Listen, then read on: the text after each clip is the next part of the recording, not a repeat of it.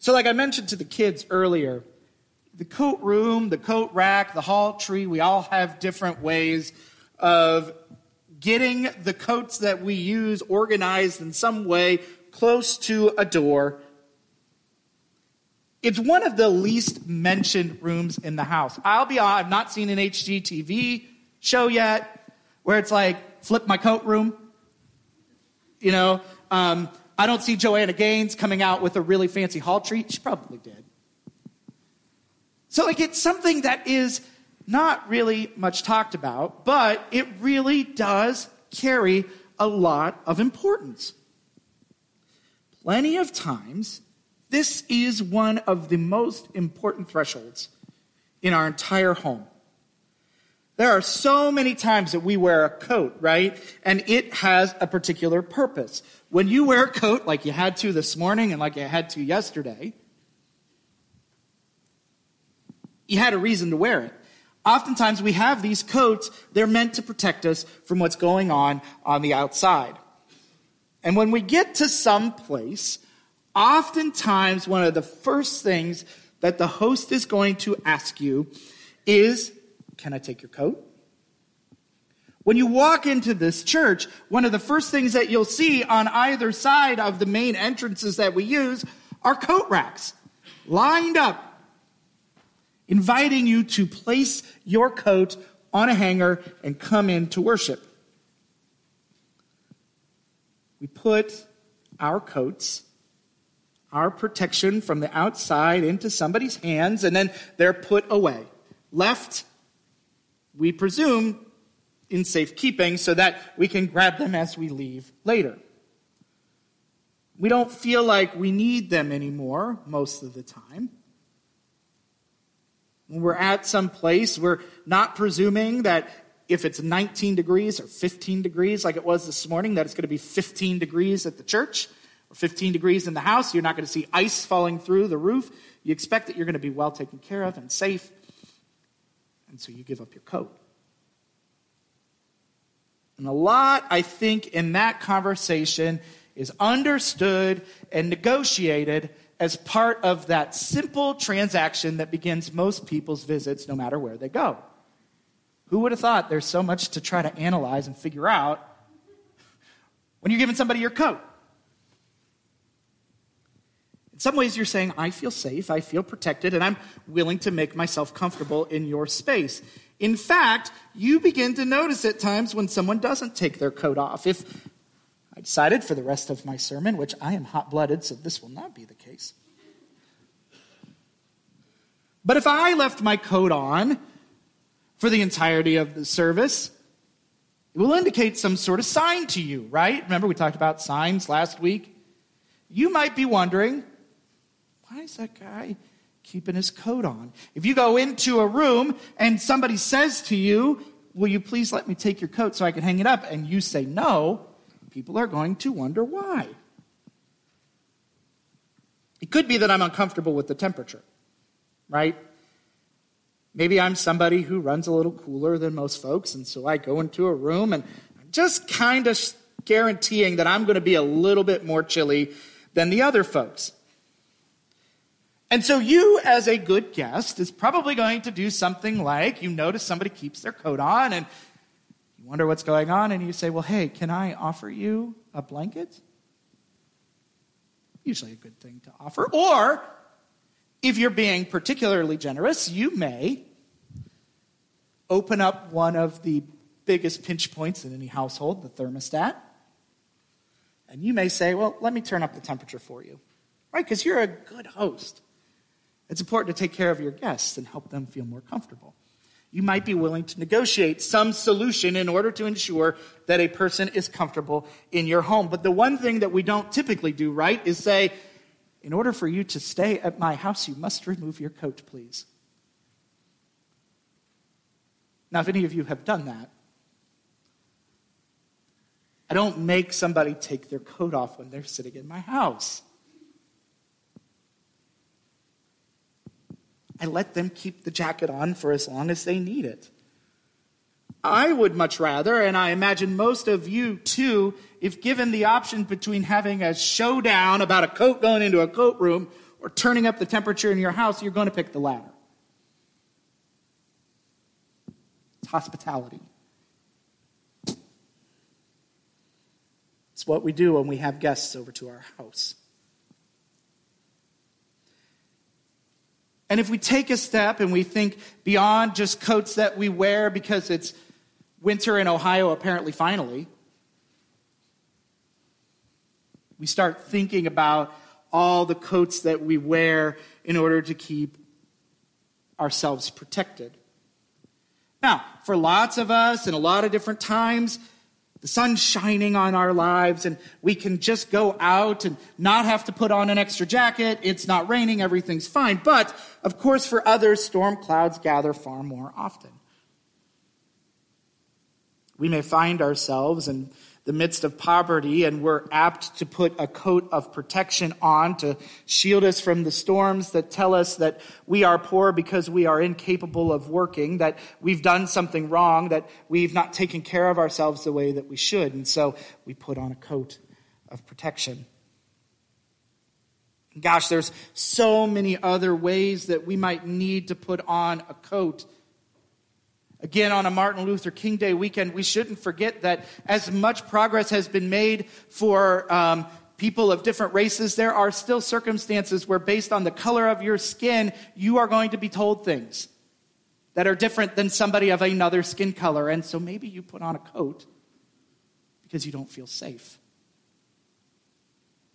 Maybe like so many of, uh, of us who have served on Kairos weekends, you know somebody who's a good person but made a mistake and now is in prison, and now that label of felon stays with them the rest of their lives. And so as a result, they have to put up another code of protection because I wonder if that person committed a crime here, what are they going to do now? How do we trust this person? Gosh, and take your pick, right? Anything that's going to show up on a, on a cable news program, depending on what side you're on, you're going to need to put on a coat to protect yourself from what's going on. And even in the case of our gospel today in John, the reason why we need to put on a coat might be a story of our past. Now, oftentimes, and I know this is not the first time that we have worked on John 4 together, but I mentioned in the last time that all too often what we do is we look at this John 4 story about the woman at the well. We focus on the fact that she apparently has five husbands, and that's what we glean out of it. Because for whatever reason, depending on what side you're on, we get ourselves so obsessed about sexuality that that tends to run the rest of the conversation. Well, this person was an adulteress. Clearly, there's nothing else to gain from this passage. I think there's a lot more to glean out of John 4. One of the things that we, that we know is that the woman at the well was a Samaritan. Samaritans, and this is one of my favorite quotes about how the Jewish people viewed Samaritans degenerate and suspect. It's a name in one of my commentaries discussing this passage. That Jews perceived Samaritans, which were like cousins of the Jews, viewed them as degenerate and suspect. Would you want to get a glass of water from somebody who is degenerate and suspect? I don't know what they put in the cup. Furthermore, in this story that we lay in front of us, it was incredibly uncommon for a man to talk to a woman in a public square like what happened in this story. So you can see the woman, even walking into this circumstance, has already got to put a couple coats on. Here is a Jewish person here at the well. I should put on that coat of protection. Oh, when it's a man, too, I need to put on another coat.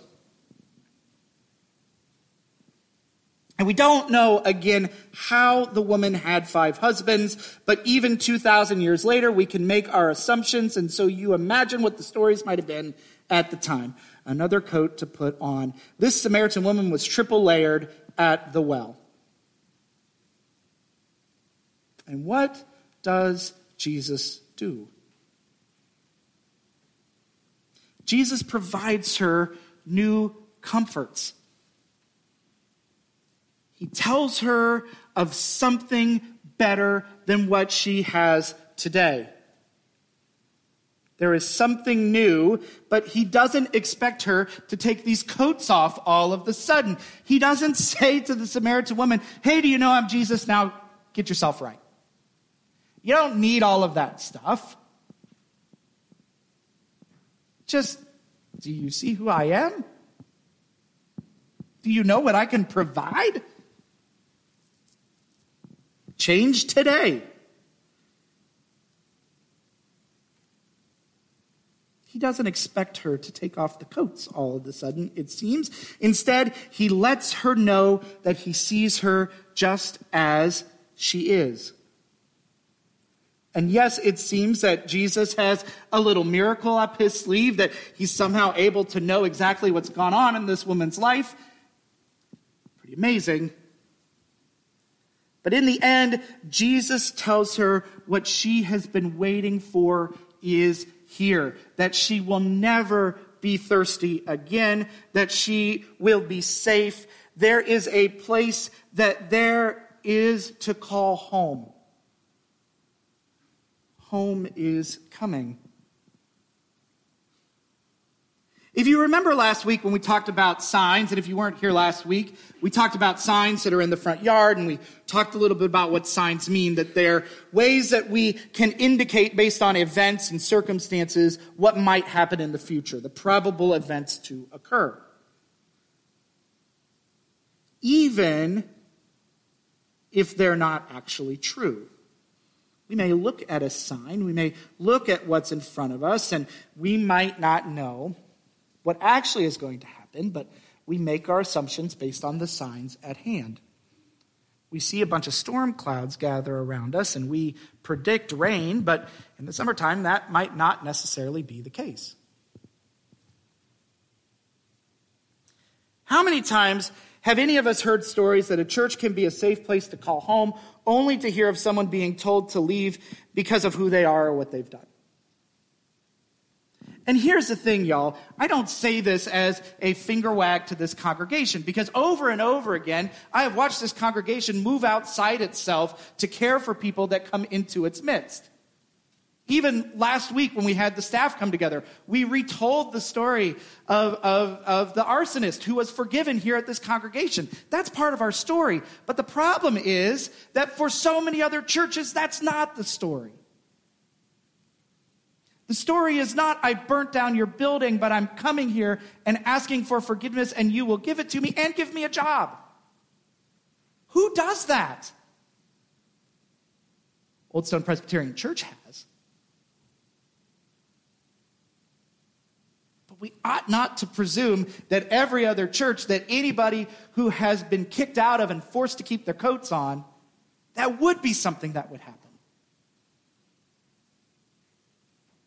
Perhaps the tragedy of the American church is that far too often we spend our time kicking people out as opposed to inviting them in.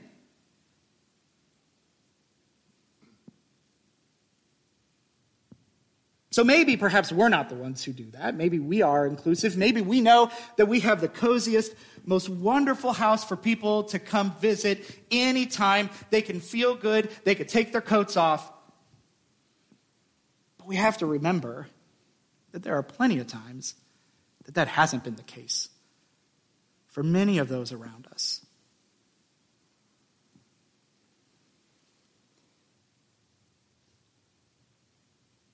I wonder how many people outside our home today are like that. I wonder how many people inside our home today are like that, who look at the church and feel like a Samaritan amongst the Jews.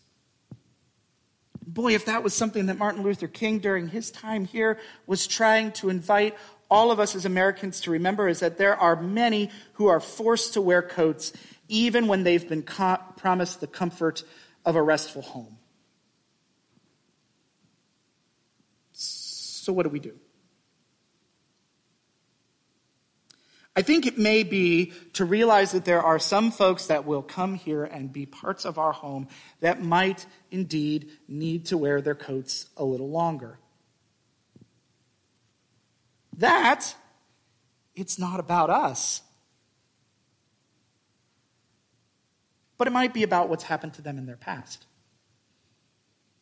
It might be that, yes, indeed, the woman who comes to visit us had five husbands, but sadly, they all died in tragic ways. And now the one who is not her husband is her son, who's caring for her at her late age.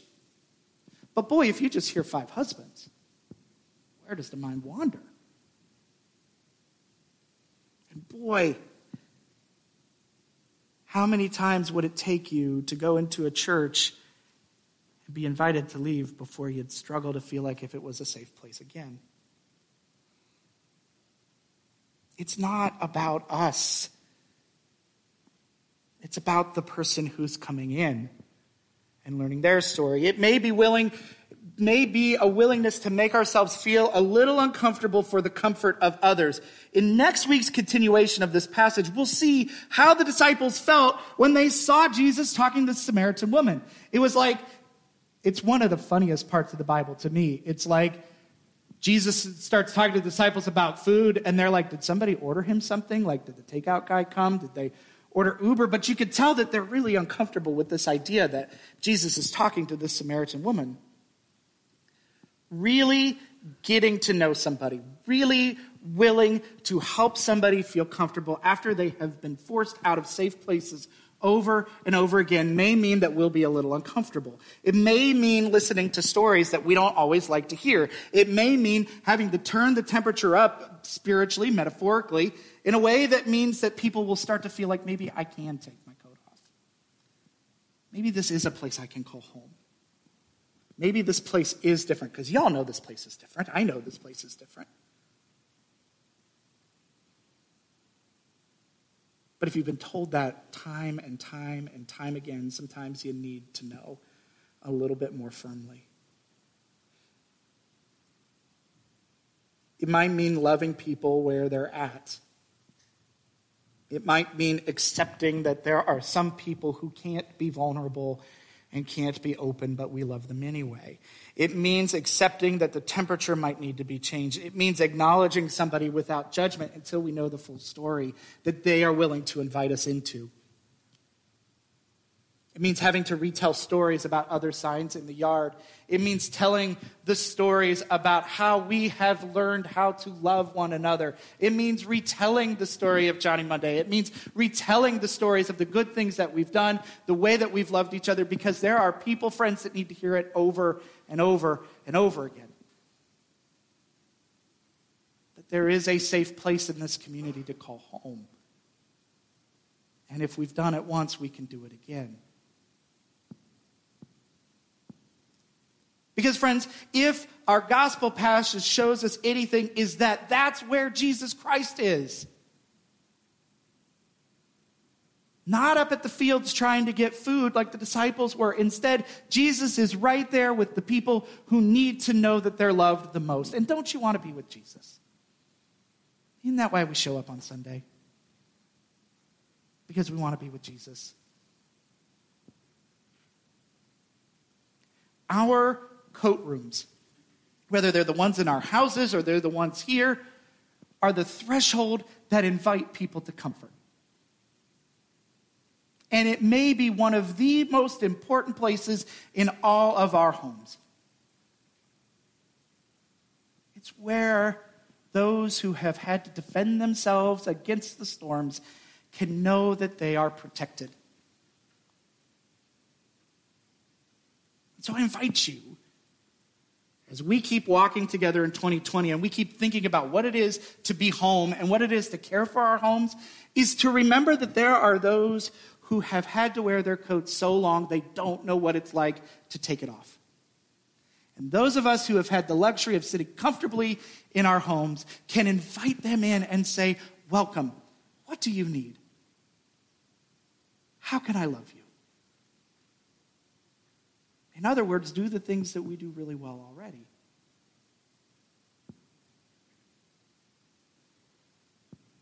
But let's not forget how deeply important it is for a broken world that too often hears that they can't be loved. Let's pray. Gracious God, thank you for this time. Thank you for simple places in our lives that tell deeper stories. Thank you for the coat room. Help us to help people feel safe and allow them to be vulnerable. And when they can't, let us build spaces where they can feel more safe. And all this we ask in your son's name. Amen.